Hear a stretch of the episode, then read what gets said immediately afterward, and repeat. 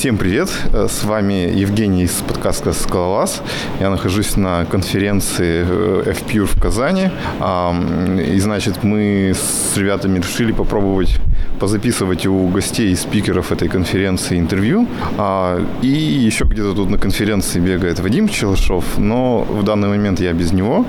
Со мной Алексей Пирогов. Он делал доклад. И я попробую его расспросить. Привет. Привет, всем привет. Ты у нас был в гостях. Э, Алексей Фомкин у тебя брал интервью на одной из конференций, по-моему, ФБА это был. Да, да. Вот, поэтому давай не будем э, расспрашивать тебя про твое прошлое и, и все такое. Э, и я сразу как бы пару таких э, практичных вопросов попытаюсь задать. Вот смотри, ты э, уже довольно давно как бы хаскелем занимаешься, и вот когда мы в прошлый раз расспрашивали, ну как бы мы просто интересовались в общем общем, ситуации про Haskell. И мне вот интересно, за то время последнего, может быть, вот со времени последнего интервью, может быть, еще с более раннего времени, как э, менялось твое мнение об языке и как бы о жизни Haskell программиста. А, то есть, э, например, э, как бы видишь ли ты какие-то изменения, которые происходят там в течение одного года или двух э, в сообществе? обществе, в языке, как бы, как, как бы какие ну, появляются тренды развития. И вот чтобы пояснить, я для примера скажу, что вот, например, в скале за последний год было два таких вот основных э, тренда, что внезапно очень многие поняли, что а, вот подход Final Tagless очень практичен и ну, просто его все начали внедрять, на любых конференциях есть доклады про это, а люди как бы там внедряют в банках и в других местах его. А другой тренд, что очень активно начали развиваться а, библиотеки для работы с эффектами, э, с IO, а, и, в общем-то, как бы вот, ну, у нас сейчас есть две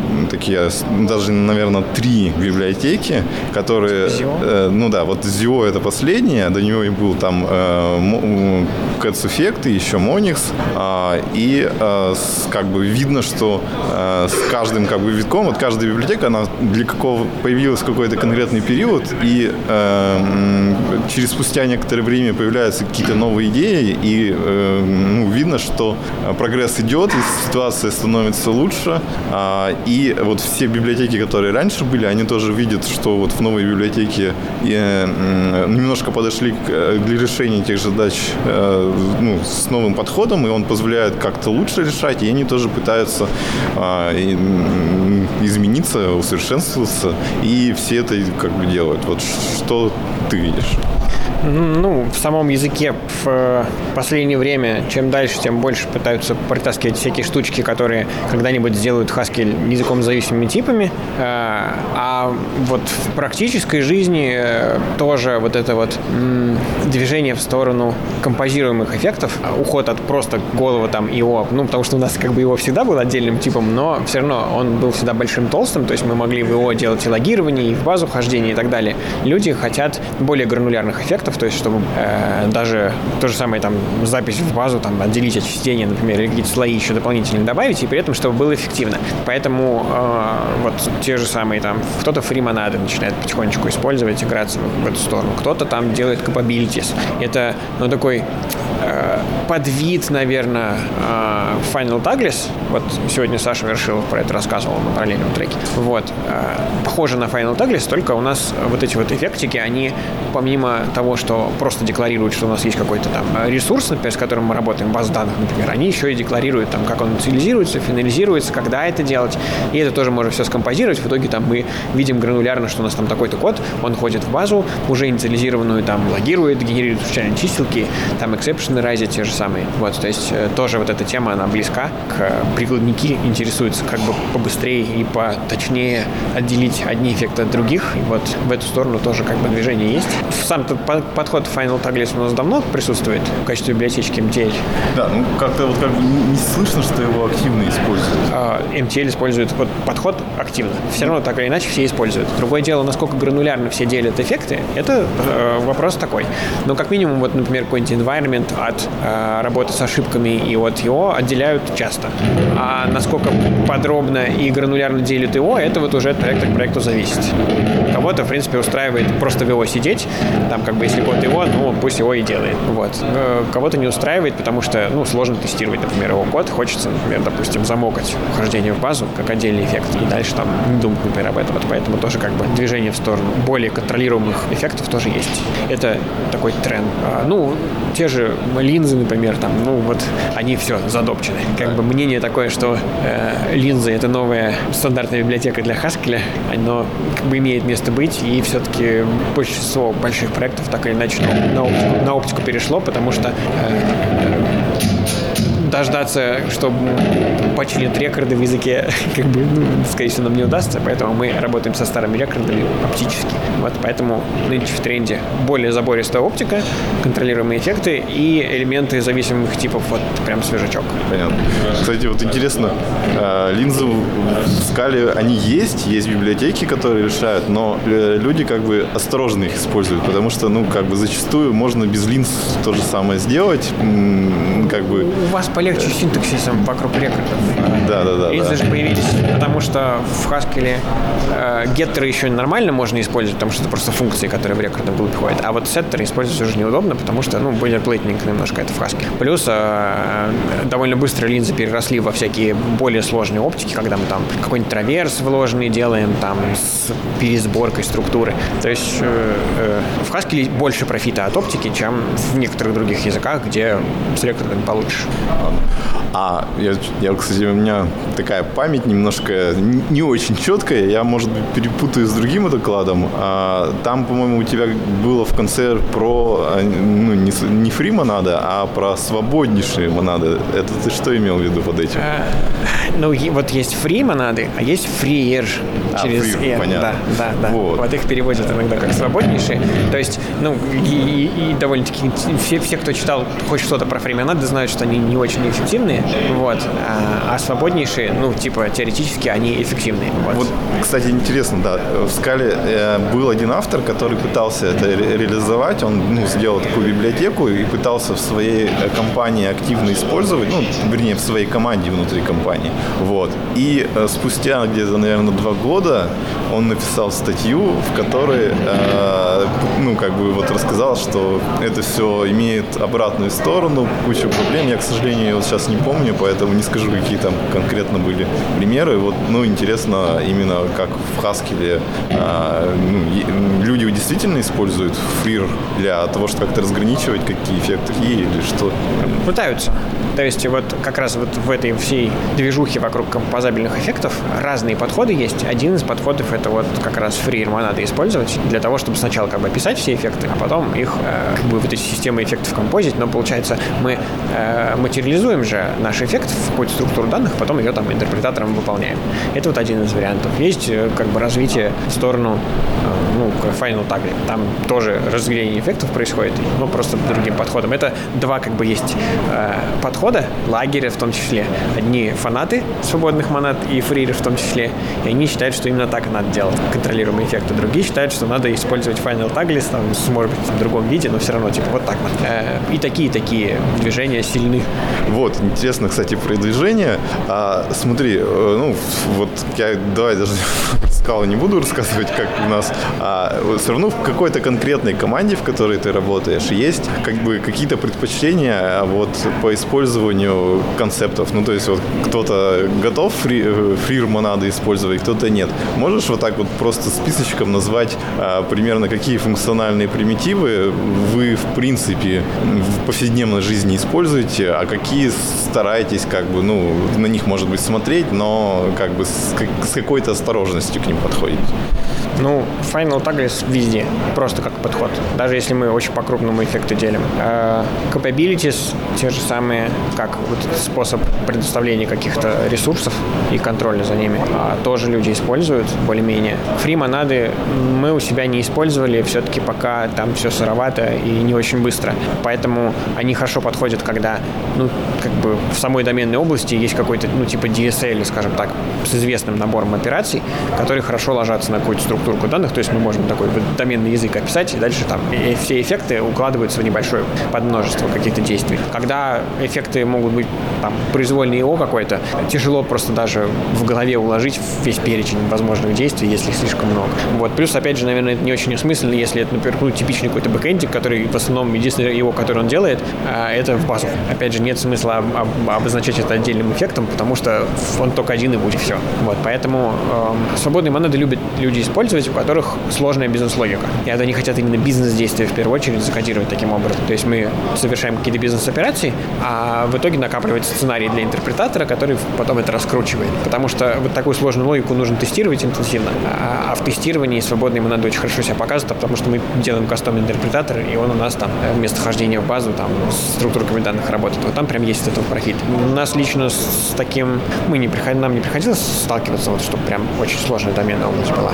Поэтому мы свободные монеты не используем. Ну, понятно, что все стараются быть в курсе, там, смотреть, что в этом плане делается. Вот. Но у нас Final так есть. Хорошо, понятно. Ладно. И напоследок тогда скажи просто, как тебе Казань и конференции, и вообще, как бы, вот ты ездишь по конференциям, что, что ты от них ожидаешь? Общение или просто пытаешься понять, э, что, как бы, куда народ движется? Обычно на конференциях я сам быстренько докладываю, а потом я тусуюсь э, с докладчиками в куларах. И доклады вот непосредственно слушаю не очень часто, потому что мне интереснее докладчика выловить, как бы и живьем поспрашивать, чем доклад послушать. Вот, поэтому я в основном за нетворкингом езжу. Вот, хотя, э, ну, понятно, что, э, как сказать, для Казани вообще вот текущая конференция это прям из ряда вон. Здесь вообще мало мероприятий больших масштабных, тем более двухдневных каких-то конференций узкотематических, поэтому я как бы не мог сюда не приехать. Ну, а Казань мне, я вообще в прошлом Казань поэтому мне я просто домой вернулся из Москвы, поэтому мне, мне все привычно, конечно. Вот. Э, куча знакомых, э, причем э, одновременно и знакомых по, по Казани, и знакомых по ФП-тусовке. Интересно всех вместе вместе видеть, потому что в Казани, как бы, ну, ФП-течение, собственно, всех функциональщиков, которые здесь были там 4 года назад, когда я отсюда уезжал, я всех, в принципе, их лично знал, всех там пяти человек. А, а тут оказывается, что на конференции несколько сотен человек, это очень круто. Ладно, все. Все, спасибо. Пока. А сейчас я попробую записать интервью с, э, с Александром Ганиным. Он так же, как э, Алексей, занимается Хаскелем. Э, расскажи, пожалуйста, немножко о себе, как, над какими проектами ты работаешь, и было бы интересно узнать, как ты попал в Хаскель и ну, с какими технологиями до этого. Привет, Евгений. Да, меня зовут Александр Гранин. Спасибо, что пригласил. А, ну, я, вообще говоря, изначально C++ разработчик. Ну, большая часть времени я писал на C++ в разных компаниях, 2GIS, Касперский. И тайно занимался Хаскелем. Ну, как тайно, это было хобби. Почему я начал им заниматься? Потому что после а, университетских лет я начал писать программы и думать, а как же от проблем разных избавиться. Ну, у меня были проекты, мне хотелось, чтобы они тестировались хорошо, как-то более лучше были структурированы. Я не знал тогда, что когда я выделяю функцию и не вставляю туда никаких эффектов, что это определенная концепция, что она пришла в том числе из функциональщины. Но когда я начал изучать Haskell, я понял, что э, многие вещи, которые я уже применял, они вот там есть. Ну, например, иммутабельность, и чистые функции, да, ограничивание эффектов какой-то одной небольшой частью, чтобы понимать, как происходит что в программе. И на вот это знание, на вот эту практику наложилось множество идей из Хаскеля. Мне очень зашло, и я начал копать глубже. Ну, потом уже в течение лет семи погружался туда в качестве хобби, а сейчас я э, около двух лет работаю хаскелистом э, профессионально, зарабатываю этим. Ну, у меня были разные э, компании, которым я помогал с их бизнес-процессами, с их кодом. На данный момент я работаю в индийской компании JustPay. Она занимается финансовыми приложениями. По сути, она выступает агрегатором платежей и агрегатором API которые платежные системы всякие разные, там PayPal, у них внутри всяких полнот банки, и позволяет э, клиентам а, унифицированно работать с этими API. Ну вот и большая часть у них кода написана на PureScript, это Haskell подобный язык. И там много всего, о чем можно рассказывать на самом деле. А, в применении э, каких технологий у нас, какие используются, да, что из э, всяких разных монад и э, других вещей от. Подожди, смотри, ты сказал, что вы в основном как бы взаимодействуете с кучей разных внешних систем. Да. А, и, соответственно, было бы интересно понять, есть ли какая-то специфика при реализации различных API, особенно если там, может быть, где-то используются нестандартные протоколы транспортные какие-нибудь, ну, то есть если не только там REST, что-нибудь такое, специфичный какой-нибудь бинарный протокол, еще проприетарный. Вот приходилось бы с чем-то таким работать. Я, я, я примерно понял вопрос. Я попробую переформулировать. Если мы взаимодействуем с миром э, не только по стандартным HTTP протоколам, а еще, возможно, по каким-то другим, сырой TCP, поверх него какой-нибудь бинарный протокол собственный, как мы с этим живем в функциональщине, в том числе в Haskell? Ну, надо сказать, что с HTTP и вообще рестовскими системами, которые ну, через разные каналы могут взаимодействовать, все, в общем-то, нормально. И в Haskell, в PureScript у тебя есть структурки, которые транслируются в JSON и парсятся обратно. Ну, в Haskell, допустим, библиотека Ison для этого используется повсеместно. В PureScript там немножечко по-другому, ну, в принципе, то же самое. У тебя есть IDT, ты их преобразуешь туда-обратно. И вызовы ну, идут через нативный какой-нибудь код. Ну, например, в Haskell это какие-то библиотеки, э, биндинги к внутренним библиотекам, там, каким-нибудь сетевым, например. А в PureScript это библиотеки, написанные на JavaScript, э, которые обернуты в PureScriptовские э, врапперы, потому что PureScript хорошо интегрирован с JavaScript. И, по сути, вот здесь проблем нет. А что касается бинарных всяких протоколов, у меня тоже был такой опыт. Я работал в блокчейновской компании, и у нас там была задача, э, чтобы ноды взаимодействовали между собой. Ну, у нас был TCP канал или UDP канал по, по нашему выбору. Мы могли сделать бинарный протокол э, поверх того, что мы посылаем сырые данные, э, абстрагировать это каким-то образом. И тоже, в принципе, ничего уникального для Haskell нет. Ты просто делаешь абстракцию, под которой каким-то образом потом э, преобразуешь свои данные к бинар. Ну и в Haskell, допустим, есть э, библиотека для, бинар, для работы с бинарными протоколами можно составлять. Насколько я знаю, не такая интересная, как в Erlang, там практически все на этом построено, но тоже можно, я проблем не вижу. Спасибо. Так, а, ну, дальше ты упомянул также, что ты работаешь э, с индийской компанией. Это на самом деле не так часто встречается, в основном все работают с, с европейскими, американскими компаниями. А, можешь ли ты рассказать немножко о культуре в такой компании? То есть, а, есть ли какие-то отличия именно как бы в подходах? И в русском сообществе чувствуется большая осторожность и некое как бы пренебрежение, даже если uh-huh. вот в компании используют функциональное программирование, все равно чувствуется, что как бы люди а, ощущают какую-то неуверенность в себе, а, вот, и вот что ты можешь по своему опыту сказать? Мне кажется, я понимаю, о чем ты говоришь. Начну, наверное, с конца. У меня тоже есть ощущение, что функциональщина в наших условиях, ну, в российских, по крайней мере, это такой страшный зверь для большинства людей, который непонятно, как работает, что там за концепции, и люди немножечко избегают его, стараются, или не, не, не стремятся туда погрузиться. Ну, времена на самом деле меняются, и больше людей уже привлекает наоборот. Что касается Индии и вот этой индийской компании, э, была интересная ситуация. У них вообще код изначально был на груве. Э, все, э, все сервисы, которые они написали в самом начале, они были написаны на груве, а потом они начали экспериментировать с JavaScript. Причин я не знаю. Когда они поняли, что JavaScript их не устраивает. Ну, во-первых, это динамический язык, во-вторых, он очень многословный по сравнению там э, с какими-то другими фронтендовскими языками, ну, допустим, PureScript там. Они поняли, что, ну, может быть, у них есть другие варианты. Вот PureScript они попробовали в качестве примера, э, на нем написали пару сервисов, а тогда у них еще не было прям много разработчиков, которые бы этим хорошо занимались, не было разработчиков, которые бы э, понимали Haskell, ну, PureScript это фактически тот же, тот же Haskell.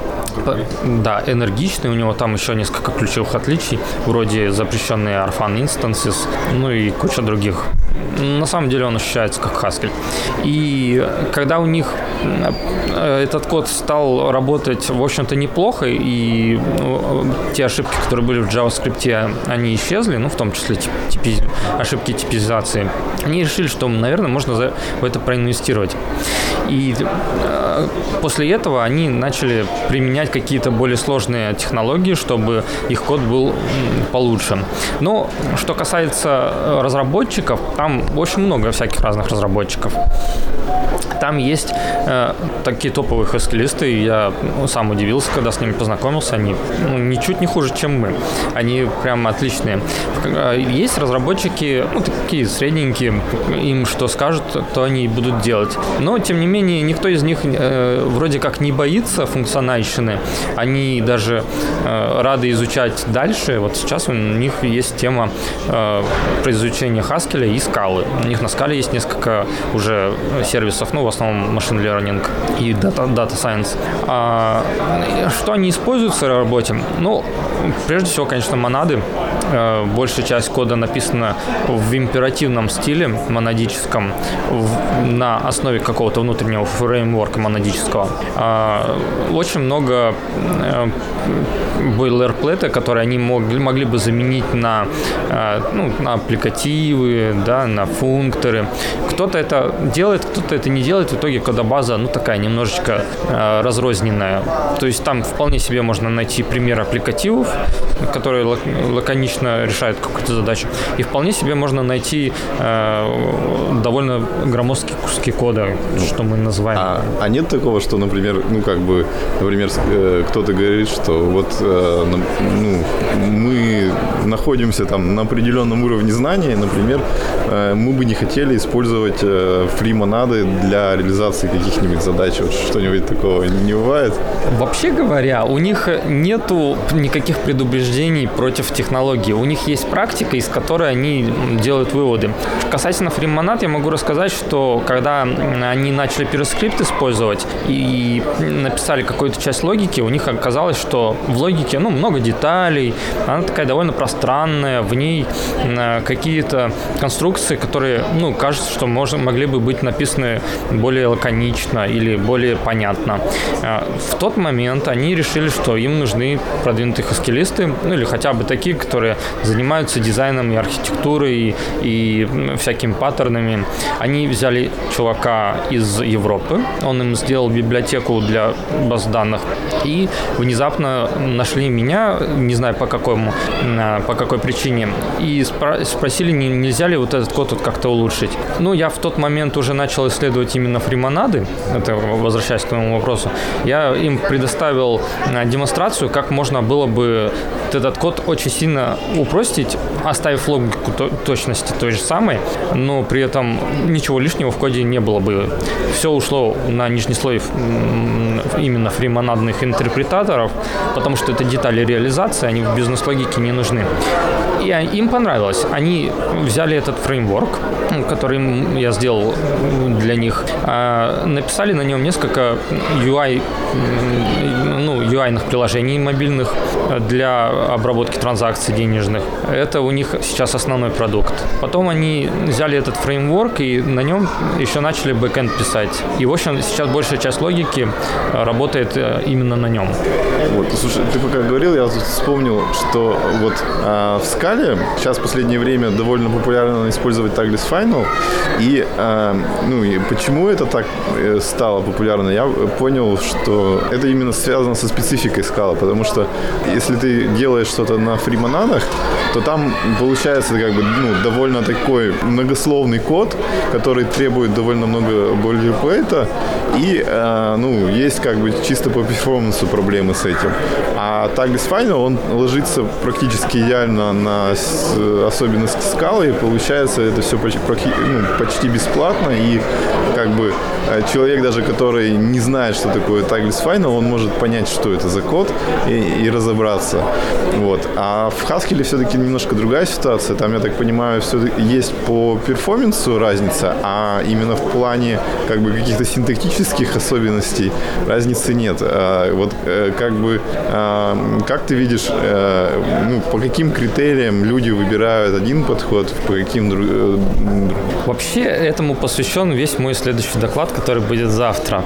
Но я могу немножко проспойлерить. А, на самом деле в хаскельном сообществе тоже Final Tagless, он наиболее популярный. Фримонады не сильно популярные.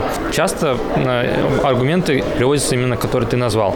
Ну, якобы там медленное, якобы там бойлерплейт или что-то непонятное. На самом деле фримонад несколько разных. Во-первых, есть просто фримонада в виде алгебраического типа данных рекурсивного. Ну, большей частью люди с ней знакомы. Она плоха тем, что связывание монадическое у нее э, как, как у списков квадратичное. То есть, когда ты конкатинируешь списки и проходишь их по порядку раз за разом при каждой конкатенации. Ну и в итоге у тебя монадические скрипты, если они достаточно длинные, и ты вот через bind их комбинируешь, у тебя довольно э, медленное получается связывание, и это накладывает э, проблемы. Но это накладывает проблемы, например, в том же Haskell, потому что он э, ленивый язык, там э, свои особенности вот этого связывания. Но если ты, допустим, делаешь то же самое в C++, то связывание у тебя фактически оно вычислится, у тебя будет готовое, э, готовый сценарий фримонадический, он частично вот эту квадратичную сложность, конечно, тоже э, перемет на себя, но можно сохранить его, потом вызывать еще раз. В общем, есть нюансы. Есть другая фримонада, э, точнее, это та же самая фримонада, просто немножко по-другому выраженная, Church Encoded.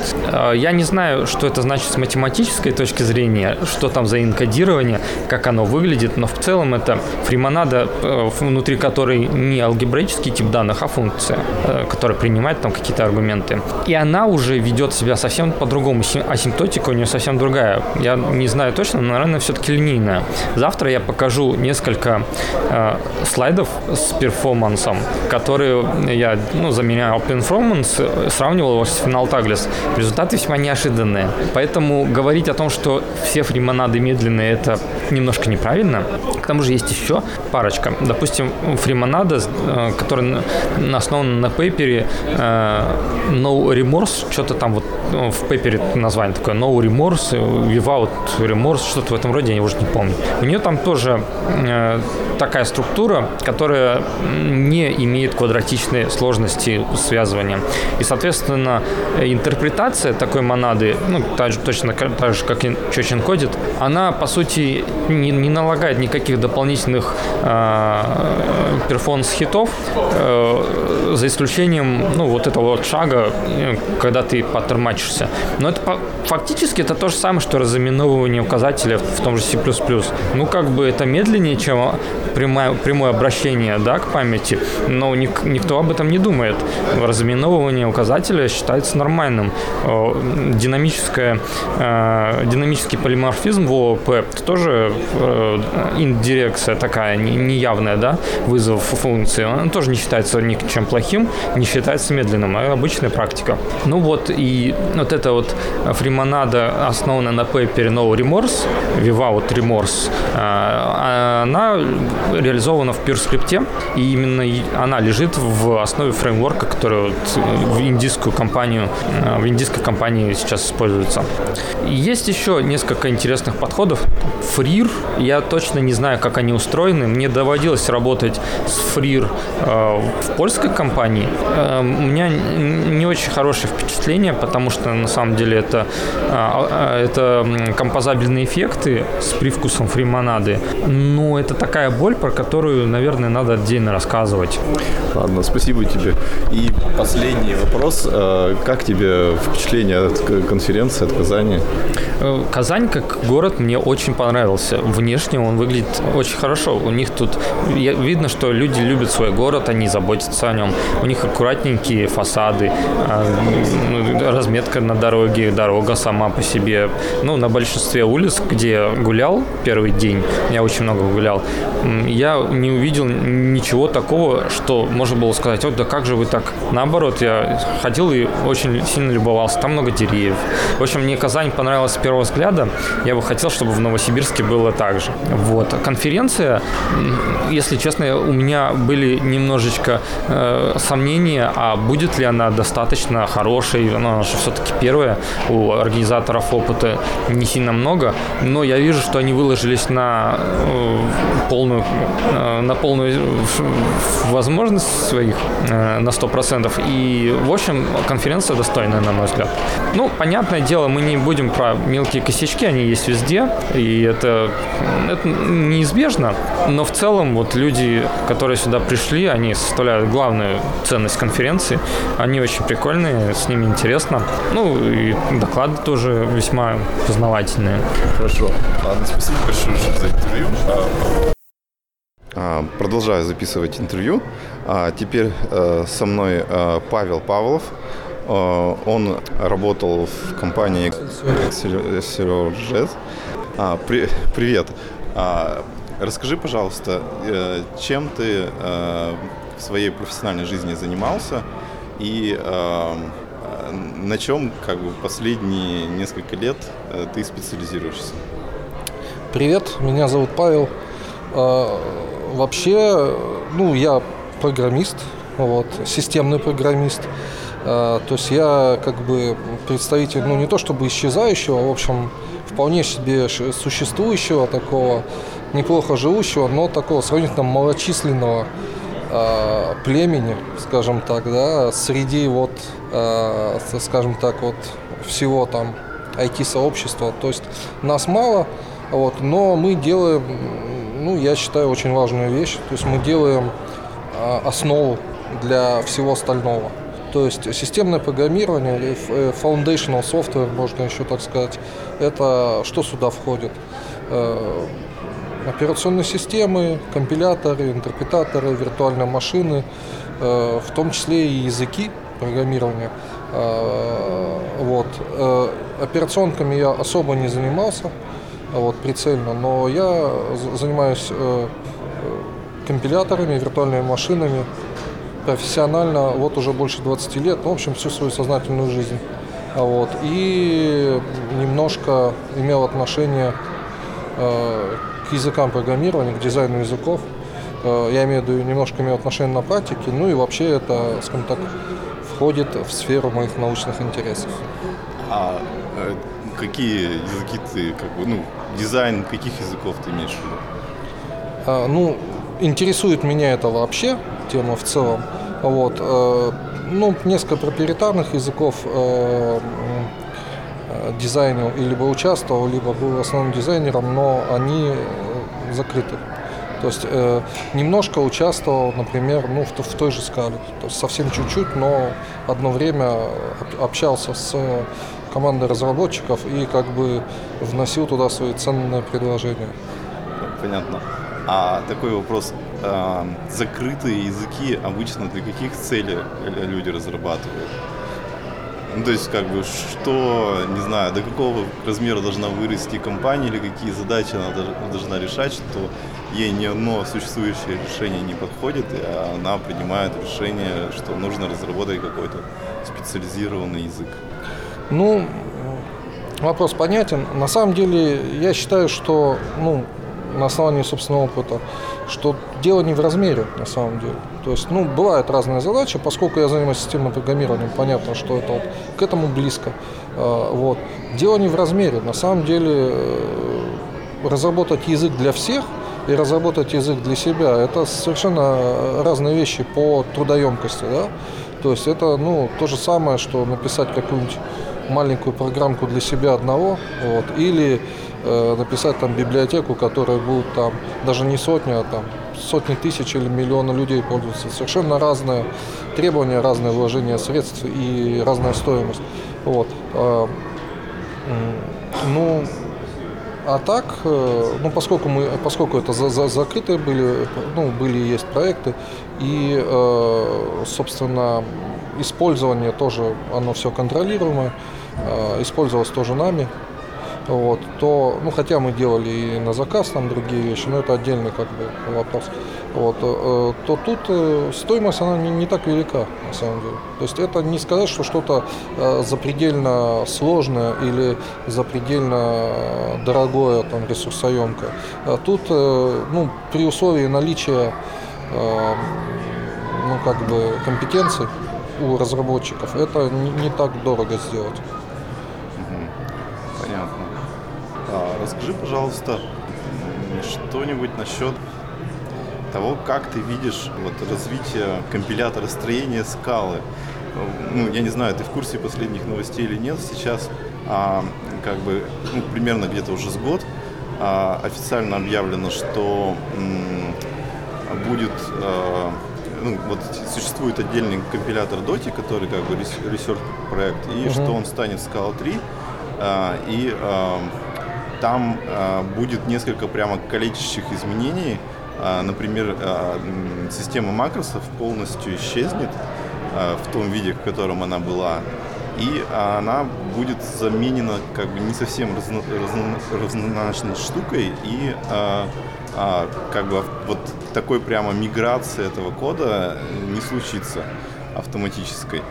А, и, ну, под э, как бы этим проектом Доти есть как бы сейчас э, теоретическая база, там как бы ряд э, паперов было по системе типов.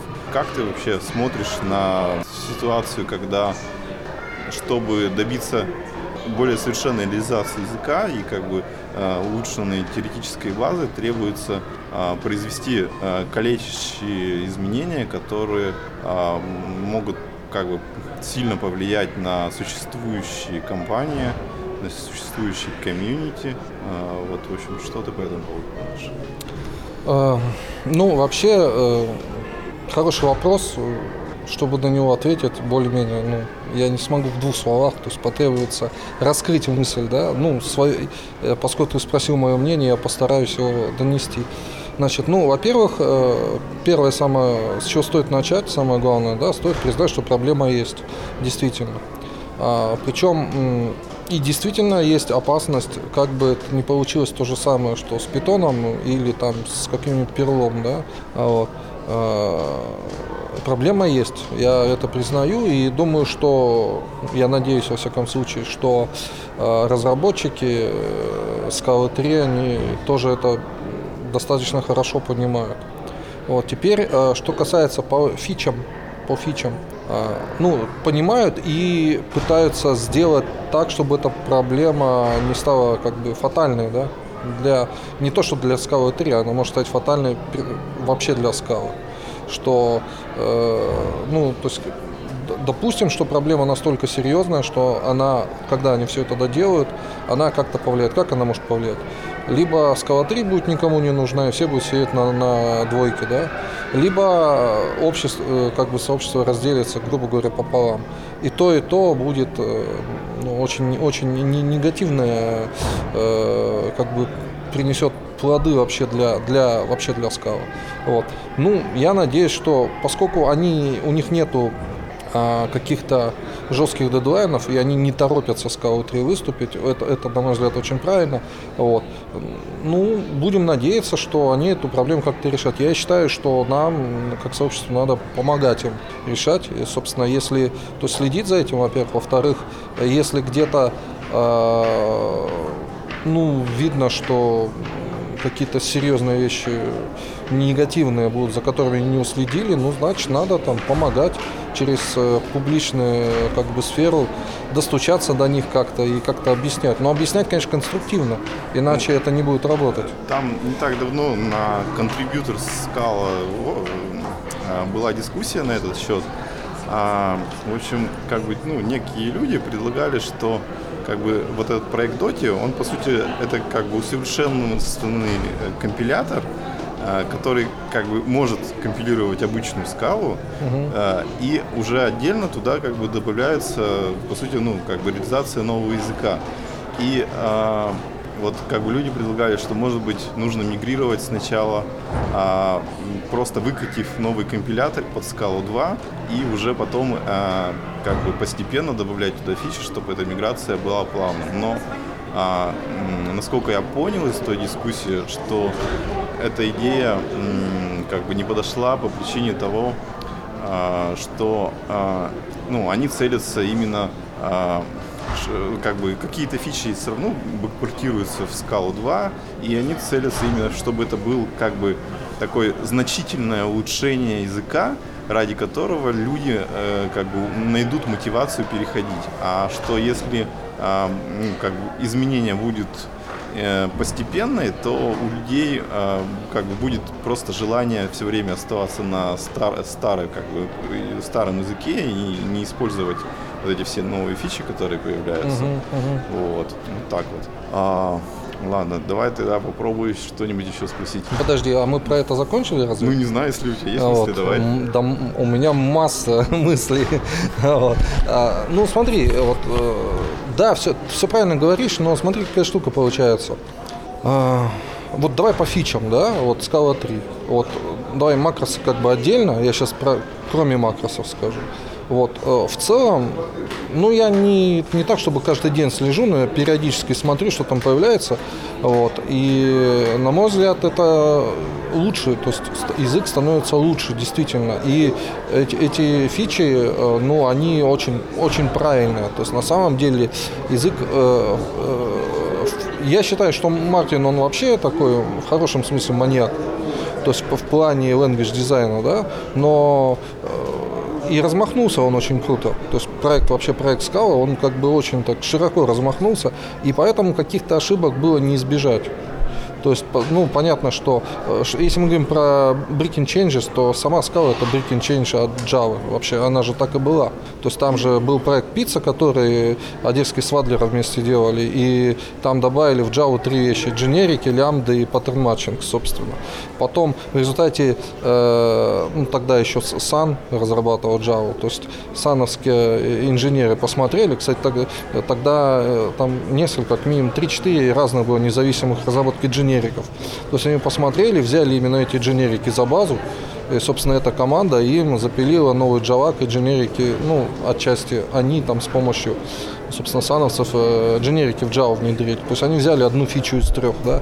Вот. Собственно, лямбды доехали уже гораздо позже, совсем недавно, а паттерн матчинг, ну,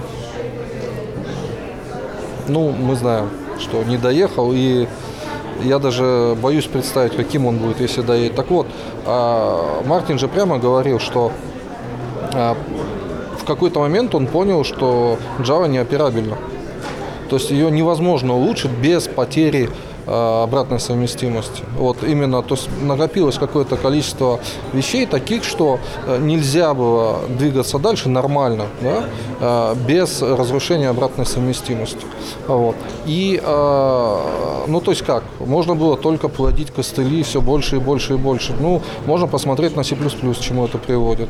То есть, ну, довольно тяжело, тяжелый случай получается. Вот. И, но поскольку он решился на, а, собственно, разрыв с обратной совместимостью, то тут уже можно было, раз обратной совместим- совместимости все равно нет, то можно было как бы, ну, заодно и многие другие вещи сделать. В частности, вот то, что синтаксис полностью поменялся, ну, по сравнению с Java, это следствие на самом деле. То есть это не ради этого было, да, а просто, ну, раз обратной совместимости нет на уровне исходного кода, ну, попытались сделать э, более-менее на уровне байт-кода и какой-то итероп.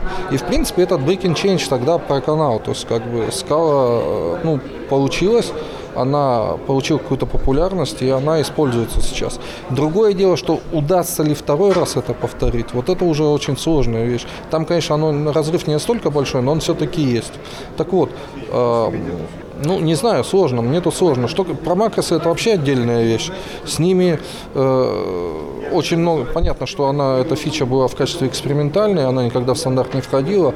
Вот. И понятно, что метапрограммирование оно нужно. Но дело в том, что вот по своей природе эти макросы они э, слишком сильно затрочены на кишки компилятора. И сделать что-то совершенно новое, но без изменения макросов практически невозможно. Опять же, там break and change все равно будет.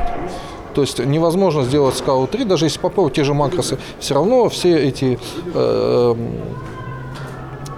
использование макросов, ну, собственно, сами макросы, да, то есть их придется все равно менять, потому что все равно будут э, какие-то отличия тонкие в СТ, то есть это все равно не будет работать.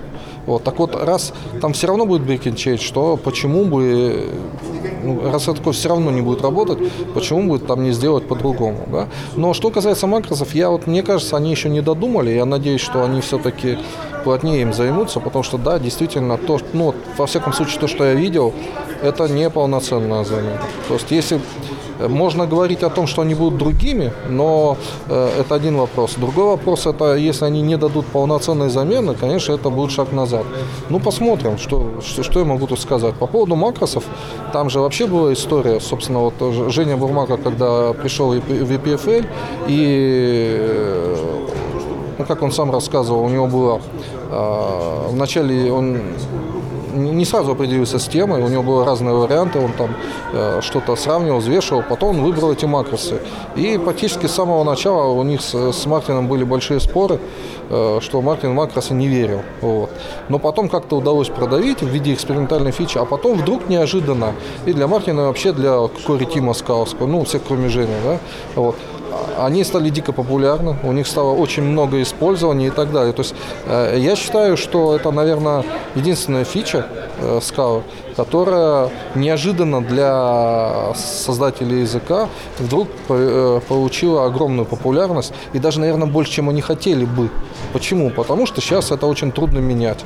Вот, ну, посмотрим. Опять же, мне кажется, тут на них надо, если это действительно настолько важно, значит, сообщество должно на них давить, чтобы они не отломали все макросы и, собственно, чтобы этим можно было, э, ну, как-то пользоваться дальше. Ну, по крайней мере, с точки зрения э, клиентов, да, а то, что касается авторов библиотек, которые эти макросы реализованы, ну, они привыкли мучиться, еще раз помучаются.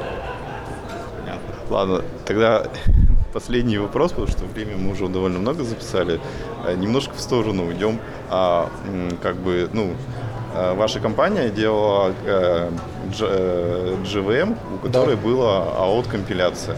А, вот как бы, несмотря на то, что это позволяло как бы ну, решать какие-то специфичные задачи, которые не покрываются ну, обычный GVM, который Oracle делает, а, так получилось, что а, ну, за, за пределами вот вашей реализации а, мало кто а, как бы добился каких-то существенных результатов по созданию OT-компиляторов. Вот был проект RoboVM, который создатели изначально пытались монетизировать, но у них, видимо, что-то не получилось, потом он ушел в open source, и как бы а, он существует, но ну, ним какие-то очень редкие люди пользуются. А, как ты думаешь, вот как бы в ближайшем будущем все-таки а, станет доступна широкому э, кругу разработчиков АОТ-компиляция? То есть, ну как бы будет ли а, кто-то, ну как бы пытаться, ну вот сейчас Граль есть, например, пытаться это как бы сделать нормой такой, которая как бы доступна всем, или все-таки существуют какие-то фундаментальные проблемы, которые а, ну, не, не позволяют как бы ну, легко создавать ОТ-компиляторы и, и приходится как бы ради их реализации жертвовать какими-то вещами, которые как бы, ну, разработчики языков пытаются все-таки сохранить. А, ну, а ОТ-компиляторы, они, начнем с того, что это, конечно, термин э, модная трехбуквенная аббревиатура, которая появилась ну, в Java мире, да, но это же обычный статический компилятор, которые были всегда и которые сейчас больше используются, чем, чем интерпретаторы или чем JT. То есть э, любой C у тебя, C++, он компилируется статически. Ну, э, да, я поясню, наверное.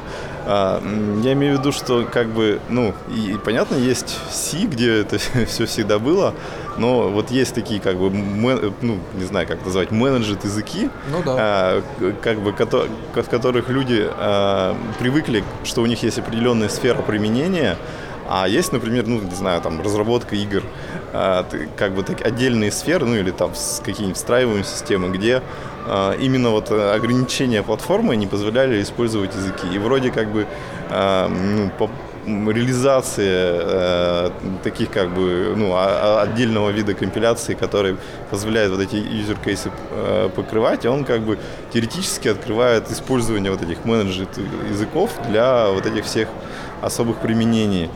А, но да, как понятно, бы это почему-то не развивается. Понятно. Ну как, э, опять же, отличный вопрос. Э, я постараюсь кратко, но я знаю на него ответ. Но чтобы его более-менее хотя бы внятно рассказать, ну это не знаю, ну я меньше чем за 15 минут вряд ли ложусь, поэтому я кратко постараюсь. На самом деле э, менеджет не противоречит статической компиляции. А вот, э, сам по себе.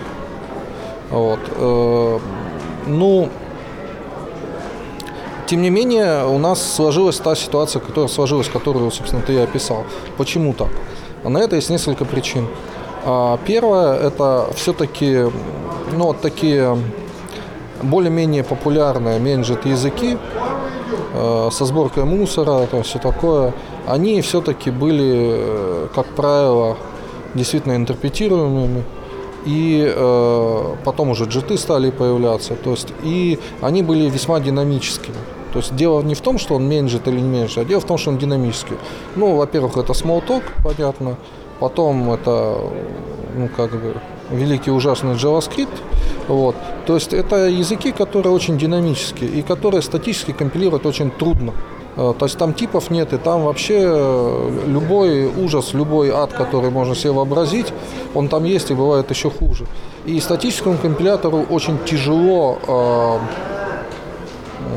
ну, сделать из него эффективный код. Просто очень тяжело. То есть это, я не говорю, что это невозможно, но, скажем так, это почти невозможно. Вот. И вот одно наложилось на, на другое. А, а в то же время статически компилируемые языки, это, как правило, действительно низкоуровневые были. То есть там, где требовалась э, высокая производительность, э, работа там в ограничении, в в, ну, с, с, с ограничением э, по ресурсам и э, ну, какие-то низкоуровневые вещи. Вот. И там, соответственно, ну что, там, ну, как правило, не было Э, сборки мусора автоматической. И поэтому они были не менеджер. Поэтому тут, э, во-первых, исторические причины. Вот. Два, вот, два класса исторических причин я описал, почему вот они по-разному развивались. Вот. А во-вторых, это, ну, как бы инерция мышления, психология. То есть все привыкли, что так. Причем эта инерция даже не пользователя, это как бы ерунда, бывает э, похуже. Вот, например, с той же Java. Java, когда появилась, а, она была интерпретируема полностью. Потом они стали, э, ну, когда поняли, что э, этого недостаточно, они стали делать JIT. И Сант на тот момент развел огромную бурную деятельность, публичную, и э, внедряя свои, как бы, так сказать, установки в мозги там Java разработчиков и не только не Java. И породил мифы, которые вот мы тогда, мы вышли на рынок в 2000 году, и нам очень тяжело было объяснять, потому что подавляющее э, число Java разработчиков просто верило искренне, даже не задумывалось над этим, верило, что, во-первых, Java нельзя скомпи э, скомпилировать статически, точнее так, во-первых, э, JIT быстрее для Java, а во-вторых, Java нельзя скомпилировать статически. Вот. И то, и другое неправда. Вот. На самом деле э, все гораздо сложнее. Но, во-первых, то, что нельзя, это неправда. Вот, собственно, мы это 20 лет делали и нормально, а как, как оказывается можно. Вот. А во-вторых, то, что быстрее, это тоже не совсем правда. То есть это зависит, на самом деле это зависит от э, разных вещей. Вот. Конечно, у джита есть свои преимущества, но у АТ тоже есть свои преимущества. И вот в этом смысле, как бы вот эта инерция, э, с ней очень сложно бороться. То есть вот, когда ты спрашиваешь, почему так сложилось, вот одна из причин это вот эта инерция. Но э, все-таки, э, что мы сейчас видим на практике? Что реальный мир победил эти мифы. То есть, когда э, сложились такие условия, когда, э, собственно, AUT, ну, с помощью JIT нельзя достигнуть то, что можно достигнуть с помощью AUT. На практике что, что это за условия? Во-первых, это распространение микросервисной архитектуры и как бы мода на нее. А если у тебя микросервисная архитектура, у тебя становится важным, во-первых, стартап-тайм, во-вторых, потребление ресурсов, еще и в облаках это все, да. То есть э, и это все умножается на то, что JVM, вот так как она развивалась, то есть особенно вот в нулевые годы э, стали появляться монструозные приложения, то есть вначале десктопные все эти фреймворки типа Eclipse, там, ASGI, там вот это, Enterprise, вот это, потом сервер-сайт тоже, они были просто огромные. И виртуальная машина, она э, как бы должна была ну, поддерживать все возможности, которые может вот это огромное сложное приложение как бы использовать. И она сама стала огромная.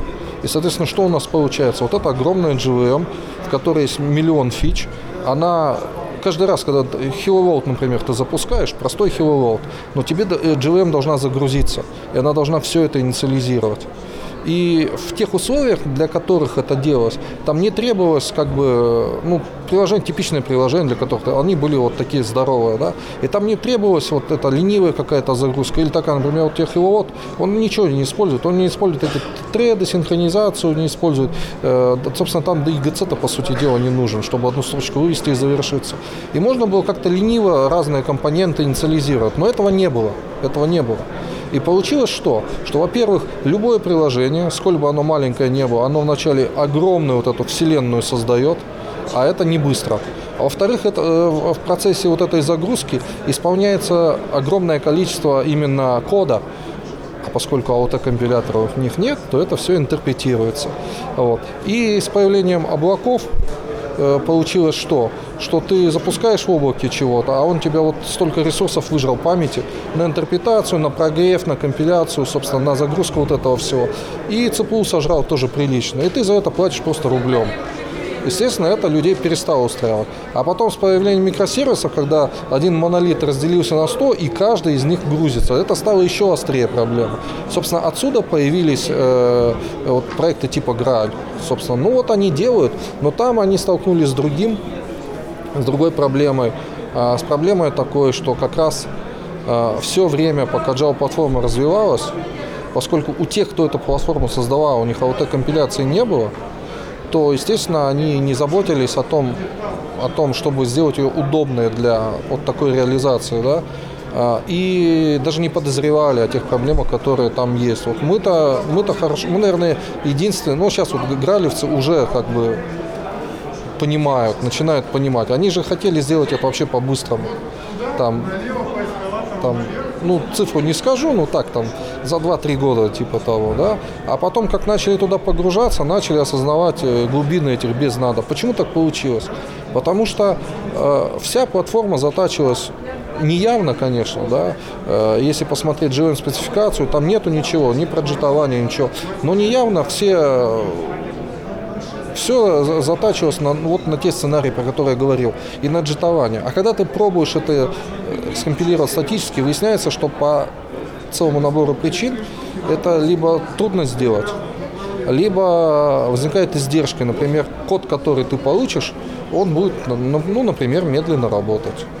Вот. И, соответственно, вот дело дошло до того, что те же гралевцы, они из- из-за вот этих именно проблем, они решили вообще забить на спецификацию на, забить на JVM спецификацию. Ну как забить? Отойти.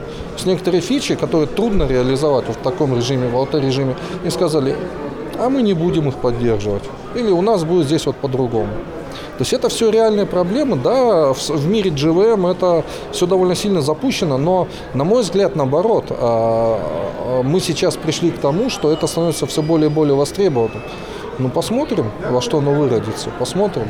Что касается именно не GVM, а вообще менеджеры языков, то тут как раз еще, движение еще сильно, сильнее выражено.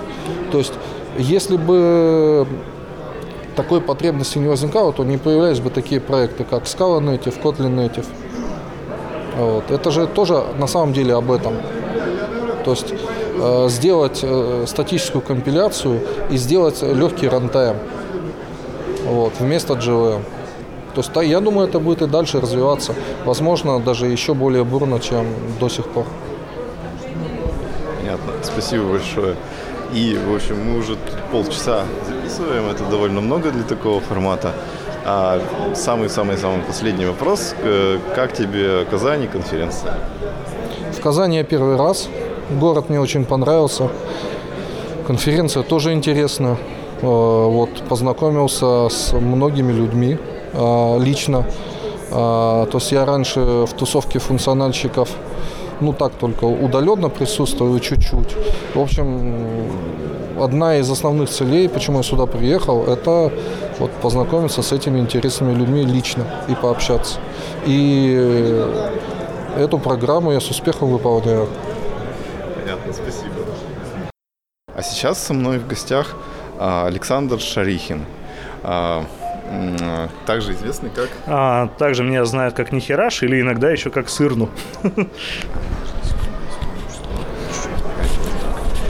А, а, Собственно, а, у тебя был доклад по, по Scala.js, и поскольку на самом деле в Scala сообществе довольно мало людей пользуются Scala.js, а, было бы э, как бы узнать от тебя достоверную информацию, как этот проект развивается.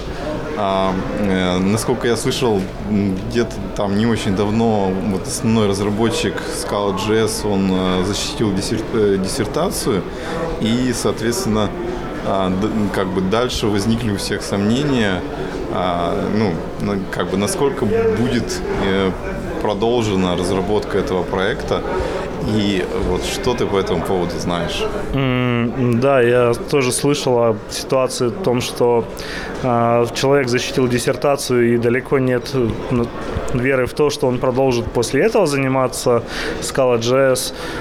Здесь такая двоякая ситуация, потому что в некотором смысле продукт уже есть, которым можно пользоваться уже сейчас. То есть э, даже если человек не будет развивать это дальше, тем, что есть, уже, уже можно пользоваться, и мы этим пользуемся. В некотором смысле а, хоть, хотя бы у нас не отберут э, эту реализацию, которая есть. С другой стороны, я, насколько слышал, вроде Доти собирается а, улучшать свой рантайм, минимизировать его и при этом отвязывать сильнее от JVM, что как раз позволит еще легче портировать Доти под другие целевые платформы, в том числе JavaScript там тоже рассматривался. Э, Насколько я понимаю, в принципе, сама команда Доти там, и Мартин Одесский, они не исключают как бы продолжение этого проекта, поэтому надежда все-таки есть на то, что этот инструмент не погибнет. А, а в связи с а, Доти там как бы нет такого, что нужно проделать очень огромную работу э, по портированию на Доте. Ну, то есть там, не знаю, там макросы активно используются в самой, вну- внутри самой Scala.js или нет? А внутри самой Scala.js не активно используются макросы, а вот как раз внутри библиотек, которые мы используем, там, да, там достаточно активно используется Scala Paradise, вот, и даже за счет этого мы не можем использовать гидру в качестве многопоточного компилятора со Scala.js, потому что там есть проблемы. Вот, то есть сейчас мы, хоть бэкэнд у нас есть гидра, лицензия, мы можем компилировать э, его многопоточным, то с фронтендом нет, у нас стоит исключение на гидру для фронтенда, и мы компилируем в один поток. Вот. Но я думаю, что та необходимость, ради которой были введены макросы, она просто отпадет, э, потому что просто сама Scala.js уже предоставит все необходимые возможности ну, с выходом Doti. То есть Doti дает больше языковых конструкций, которые позволят выразить все то, что сейчас решается макросами, в принципе, своими языковыми конструкциями. Ну, по крайней мере, мне так кажется.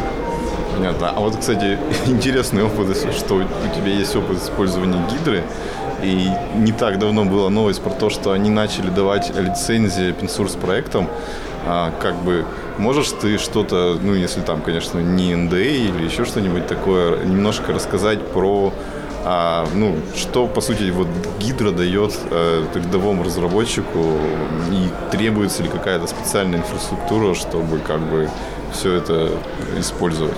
Для того, чтобы использовать Гидро, нужно просто подключить их плагин. То есть мы добавляем плагин, он спросит нас лицензионный ключ, мы его вводим, и с этого момента, в принципе, у нас уже компиляция идет в многопоточном режиме. А, что говорить про наш проект, то время компиляции примерно с 5 минут, ну, с сырой компиляции, с чистого листа, с 5 минут до полутора минут ну, усело. То есть это достаточно ощутимое время, и если нужно ну, вносить правки и смотреть, как они отражаются, то это очень приятно иметь такой инструмент, который сильно сокращает время на компиляцию. Вот. Um, так, uh, а, насколько я помню, ты э, пользователь Emacs, вот. И, соответственно, ты наверняка пробовал э, вот последние релизы Металса. Наверняка ты Insign тоже до этого юзал. А, мне интересно, как бы, ну, как вообще ты перешел, или ты считаешь, что как бы Инсайм еще как бы не, не полностью потерял свои жизненные силы, и все-таки из-за того, что там, например, в нем есть поддержка Java, есть как, какая-то ну, рудиментарная поддержка дебагинга, все-таки еще имеет право на жизнь, и, может быть, стоит даже его как бы ну, развивать отдельно от Металса, или, или нет. Но с инсаймом есть проблемы в том, чтобы его запустить. Многие люди даже не проходят квест, настроен инсайм с Emacs до конца, и на этом дело заканчивается. Metals устанавливается практически э, в пару команд и совершенно без боли. В этом плане Metals, естественно, выигрывает. А, для такой рядовой разработки, типовой что-то там опишки пописать, э, такого плана Metals работает достаточно хорошо. То есть мне достаточно приятно в нем писать, но все равно он, как оказалось, не без нюансов, и э, иногда он или не, не может найти какие-то импорты подтянуть сам, не может, э, не всегда интроспекция в тестах работает, то есть э, над Металсом требуется работа, но Сейчас, в принципе, Metals уже позволяет мне вернуться в Emacs хотя бы для такой рядовой работы, когда мне нужно что-то посмотреть, что-то поправить, пронавигироваться по классам, писать автодополнение более-менее при, приемлемо работает. А в этом плане Metals уже применим, да. То есть, э, когда мне хочется так, чтобы, когда я нажимаю на клавиатуре кнопку и буква появлялась тут же, вот, Metal, Metals в этом плане приятнее с Emacs, потому что идея иногда начинает прям подтупливать. Вот. Но если мне требуется какой-то серьезный рефакторинг, просмотреть код там, и, или Metals затупил в, в тестах или еще где-то, я все-таки расчехляю обратно идею, благо у меня лицензия еще достаточно надолго проплачена, и продолжаю пользоваться уже идеей. А еще такой минорный вопрос. А, ты с Металсом используешь, э, как его там, LSP скала или э, как Eglot, что ли, называется, альтернативная вот, поддержка LSP сервера? Я использую LSP скала, но как раз в рекомендуемом пути Metal все-таки его рекомендуют. Вот, и я решил, что сейчас попробую использовать Metals так, как его рекомендуют использовать сами разработчики.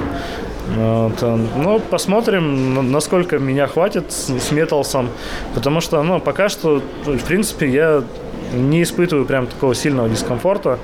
А, мне скорее перекрывает пока возможно, радость возможности вернуться в Emacs и работать в Emacs. Потому что Emacs я в свое время настраивал, практически неделю потратил на настройку, подстроил его под себя, у меня свои клавиатурные сочетания под все.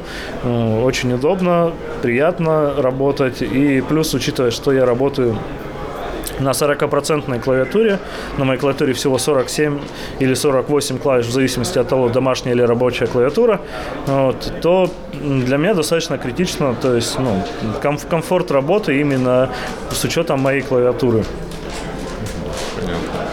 Вот. У меня, кстати, с, это, с LSP Scala вот возникли проблемы, я долго не мог понять, в чем дело, а потом оказалось, что у меня нестандартная сборка Emacs, из-за этого а, там, по-моему, LSP мода как бы, ну, не компилируется Emacs. И как ну, я долго не мог понять, сейчас понял, подключил, ну, как бы действительно по experience у он заметно лучше глота, вот, но видимо, как бы не у всех он все-таки работает, поэтому э, для тех, кому проще, там можно и вот. Вот. Ладно, а я тут немного ранее говорил с э, людьми, которые используют э, для фронтенда. И вот мне интересно твое мнение. Если кому-то начинать э, новый проект, э, все-таки, ну, на чем лучше остановиться? PureScript против Scala.js? Да, да, да. А, если они пишут проект на Haskell, я бы советовал им PureScript. Если они пишут на Scala, я бы советовал Scala.js. Но в этом просто практический смысл, чтобы было меньше переключений контекста. Потому что, когда ты думаешь на одном языке, тебе не нужно переключать мышление с одного на другой, тебе будет проще. Понятно, что Scala.js это не полный эквивалент Scala на JVM, как и PureScript Swift не является полным эквивалентом Haskell. Вот, но при этом это минимизирует переключение контекста, смену мышления, и просто написание кода, мне кажется, в этом ключе пойдет легче. Ладно, а как тебе вообще в целом а, конференция в Казани и Казань сама? А Казань встретила меня дождем, то есть он начался ровно как мы приземлились на самолете, я промок, но конференция просто перекрывает весь негатив от того, что я промок под дождем, просто полностью. Шикарные доклады, мне очень нравится слушать. Э, ключевые доклады просто понравились, зарядили позитивом на весь день, и я вот ожидаю второго дня, потому что я просто жду докладов, которые будут, там Александр Гранин будет доклад про фри монады против Tagless Final. Это просто для меня животрепещущая тема, потому что ну, хотя среди скалистов принято любить больше Tagless Final, и это все-таки ближе к индустриальному стандарту, именно решение подобной проблемы, но лично мне глубоко в душе чуть больше импонируют фри монады, поэтому мне интересно послушать вот э, со стороны тоже мнение на тему такого холивара. В общем, будет интересно, действительно, судя по всему. Да, я, я прям жду всем сердцем этот доклад, потому что он очень крутой. Так, а, ну, а вот в вашей компании все-таки вы, получается, Final Taglist тоже начали использовать и как бы, ну, что-то на нем делаете. Но у нас, скажем так, э, есть проекты, которые достаточно старые, вот, вплоть до проектов на акторах просто, как раз из-за которых была взята скала. Вот. И есть код посвежее, то есть тот, что код ну, более свежий, там ну, люди стараются применять под, подобные подходы. А старый код, к сожалению, ну, он остается пока в таком виде, в каком есть. Есть планы по его переписыванию, но все-таки наследие у нас имеется абсолютно разнообразное. То есть у нас можно по проектам встретить от акторов именно в виде акторов, даже не ака стримс, и вплоть до ну, там, HTTP4S с последней версии котов там, и абсолютно свежие там FS2 вот, то есть у нас в этом плане достаточно разнообразный проект. Хорошо, спасибо. Ну, я думаю,